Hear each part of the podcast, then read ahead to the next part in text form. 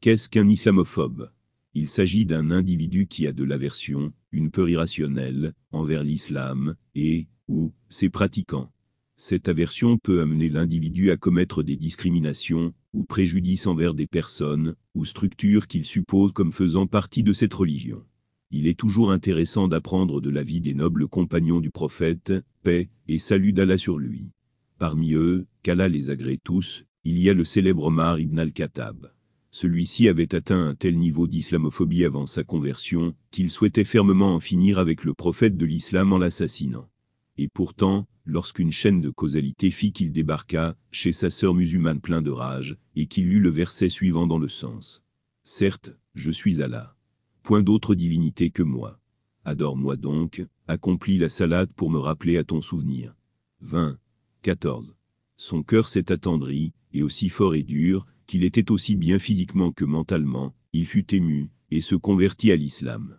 Avant cela, le prophète Muhammad, paix et salut d'Allah sur lui, avait fait une invocation en demandant à Allah de renforcer l'islam par Omar ibn al-Khattab ou Abu Jal. Le plus étonnant est que ces deux personnages étaient parmi les islamophobes les plus acharnés de leur temps. Maintenant mes chers frères et sœurs en islam, n'y a-t-il pas une leçon pour nous ici?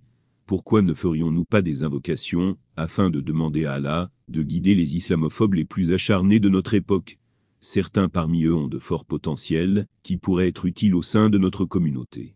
Gardons à l'esprit qu'Allah fait tourner les cœurs des humains comme il veut. Un fait intéressant est que le voile tant critiqué par les islamophobes est, à la base, descendu à la suite de suggestions d'un ex-islamophobe. Omar ibn al-Khattab, qu'Allah l'agrée.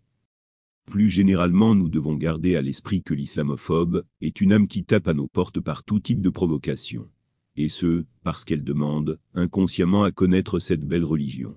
Il s'agit souvent d'une âme esselée, qui secrètement envie les musulmans. Prenons-la en pitié. Elle ne dort plus à cause de la religion d'Allah.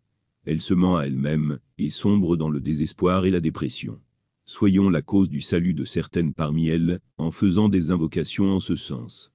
Qu'Allah nous donne la réussite, et nous pardonne nos fautes. Amin.